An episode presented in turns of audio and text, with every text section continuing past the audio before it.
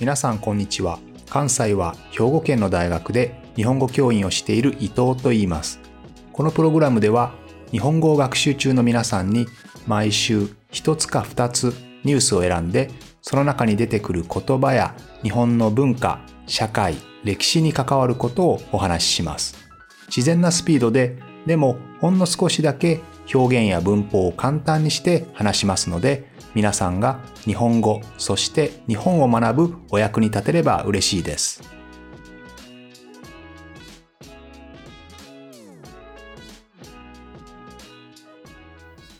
皆さんこんにちは。最近は動物の言語を翻訳する。例えば犬の言語を翻訳する。バウリンガルとかですね。そういったアプリもよく発売されていて結構面白いなと思って見ているんですけど実際に動物のコミュニケーションと人間のコミュニケーション、人間の言語とはどう違うでしょうかね。そんなことは皆さん考えたことあるかなと思うんですけど、まあ一般的にこれまで動物の言語は人間の言語とは異なる。まあ動物のコミュニケーションと人間の言語は異なるということで、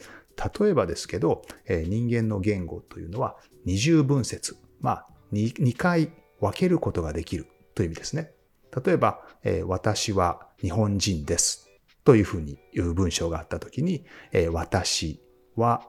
日本人ですのように、まあ、単語単語に分けることができますね。まあ、正確には形態素というんですが、まあ、小さな単位に分けることができます。まあ、意味のある単位ですね。私とか、はとか、えー、こういうような、まあ、単語と思ってもらったらいいですけど、えー、こういうものに分けることができます。で、さらに人間の言語は、ここから、わ、た、し、わという、それぞれの音に分けることができます。で、このそれぞれの音は意味がないんですね。わだけに意味はないし、ただけにも意味がないわけですね。このそれぞれ意味のない音の組み合わせを2回繰り返すこと。例えば、わ、た、しを組み合わせて私にする。そして、私は日本人ですというふうに単語、語を連ねていくこと、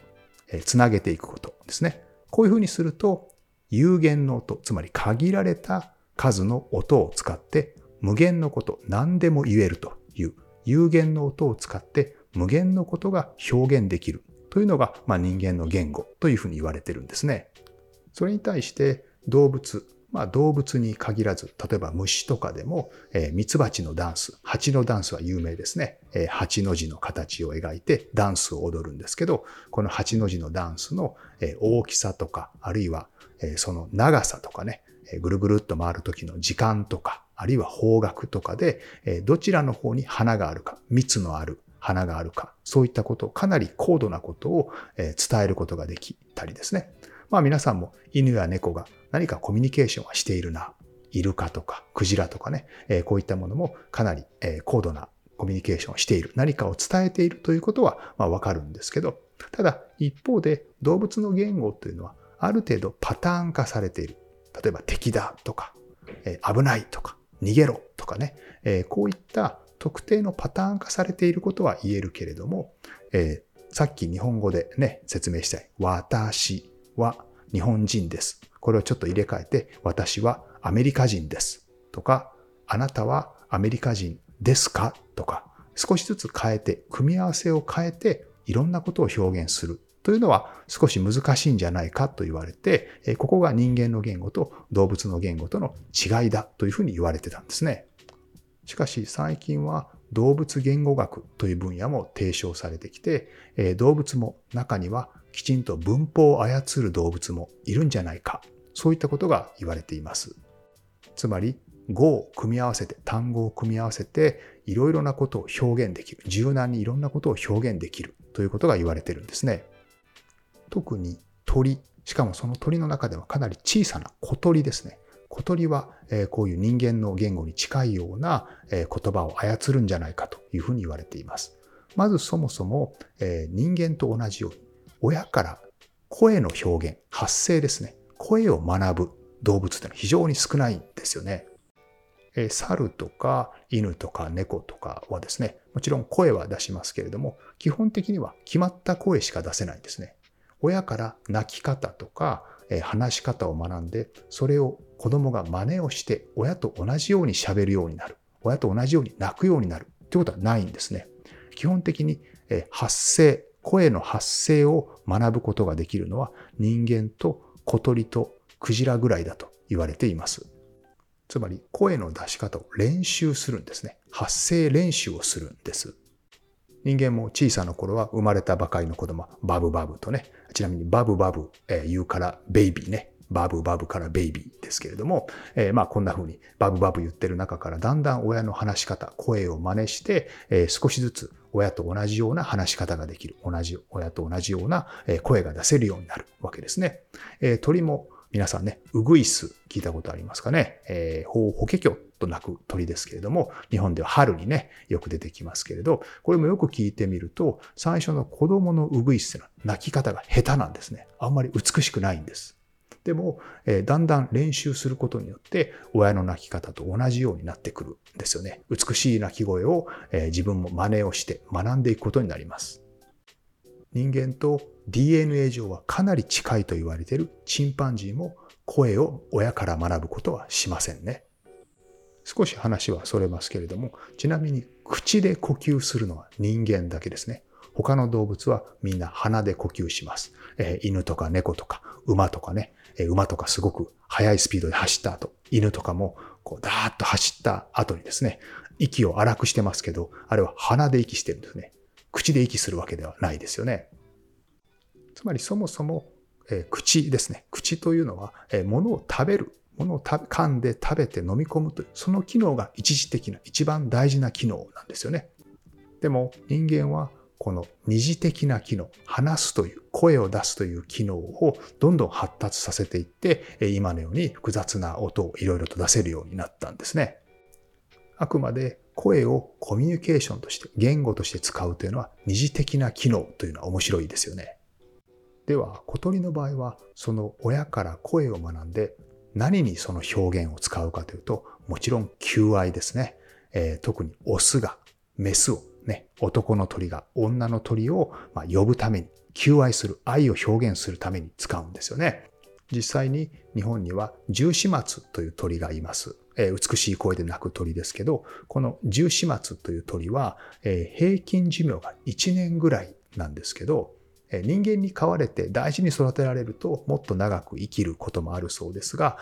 基本的には野生の重始末は1年ぐらいしか生きないんですけど、1年のうちの60日から150日ぐらいですね、この長い時間を歌を上手くなる、泣き方が上手くなるために使うんですよね。えつまり、良い声で泣いて、そして良いお嫁さんを取るために、求愛するために、うまい泣き方を学ぶ。そのために人生のほとんどかなり長い時間を使うということになります。ですので、え言語の起源というのはこの歌を歌って女性を呼ぶためですね。えこれが鳥の言語の最も大事なモチベーションということになります。実際に泣くのはオス、男の重始末ですので、オスの方が声を学ぶのは上手なんですよね。そこの部分の脳が大きくなっています。女性はむしろそれを聞き分ける能力が大事なんですね。つまり鳥の脳にはオスとメスの脳の差があります。脳の構造に違いがあるんですね。男と女で脳の形が違うということです。お父さんの声、お父さんの歌を聞いて一生懸命それを勉強して、その子供は子供の、オスの子供ね、オスの子供はそれを聞いて美しい歌をお父さんのように歌えるようになる。さえずりができるようになるということです。歌を学ぶですね、には、リズムも大事ですね。音の高い低いだけではなくて、音のリズムというのもすごく大事なんですけど、このリズムが取れるというのも実は鳥だけと言われていますね。よく YouTube とかね、そういったものにあの踊る、音楽に合わせて踊る犬とか猫が出てきますけど、あの音楽に合わせて動くということはできるんですけど、本当に例えばドラムのリズムに合わせて本当にそれにぴったり合わせて、えリズムが取れるというのは実は鳥だけだそうですね。人間ももちろん歌に合わせて、リズムに合わせて踊ったりできますので、リズムを取ることはできますよね。こういうのができる動物っていうのは非常に少ないっていうのは面白いですよね。ちなみに鳥というのはものすごく賢くて、えー、親が泣いている、本当に生きた鳥が鳴いている声じゃないと学ばないんですね。ですので、例えば鳥の声、ね、同じ種類の鳥の声を、例えば CD とかに録音して、それを何回聞かせても全然学ばないんですね。自分の親が、えー、目の前で泣いている声しか学ばないということですね。これは実は人間でもあの同じことが言えて、昔実験がありました。えっ、と、生まれて9ヶ月、10ヶ月ぐらいの子供にですね、えー、アメリカで行われた実験ですけど、アメリカで、もちろんアメリカですので、普段は英語を聞いて育つ、えー、子供がいるんですけど、えー、この子供にですね、えー、中国語の先生が中国語で話をかける、話しかける。そうすると、えー、その子供は少しずつ中国語の発音とか真似て中国語の単語を話すようになるんですけど、何回 CD で録音した音を聞かせても全然話すようにならないんですね。やっぱりですので、生身の人間、生身の親、人間が直接話しかけたものでしか学ばないということですよね。ただし、今は例えば YouTube のように映像付きね、しかもその映像の相手の喋っている顔が自分をちゃんと見ているような、そんな動画も作ることができますから、えそういった自分に向かって本当に話しかけてくるような映像だったら、ひょっとしたら学ぶかもしれませんね。このあたりは技術の進歩によって変わってくるかもしれませんけど、少なくとも録音した音声だけを聞かせても、え基本的には子供は学ばないということになります。というわけで、え最近は動物の言語の研究ってどんどん進んできているわけなんですけれども、え鳥のさえずり、まあ歌ですね、美しい歌声を歌って、そして求愛をするわけですけど、この美しい歌声というのがひょっとしたら言語の起源ではないかということも言われているんですね。まあ言語の起源にはいろんなあの説があります。例えば、痛いとかね、えー、と何か驚いた時に、あっていうような、えー、こういった声というのが言語の起源かもしれないというような説とか、あるいは動物、まあもちろん人間ですけど、一緒に狩りをするときに、まあ合図値みたいなもの、合図が必要になりますよね。えー、こういったときに言語がどんどん発達していったんじゃないかとか、いろいろな説がありますけれども、えー、最近はこの歌ですね。歌というものが、えー、人間の言語の起源だったのではないか。まあ鳥の言語などを考えると、えー、そういうものはちょっと説得的に聞こえますよね。面白いですよね。まあ、人間の言語の起源というのはもちろん、